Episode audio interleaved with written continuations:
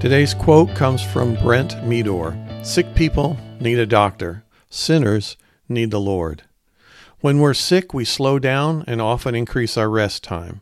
If significant, we seek out medical advice that can include drugs or even surgery to resolve the issue.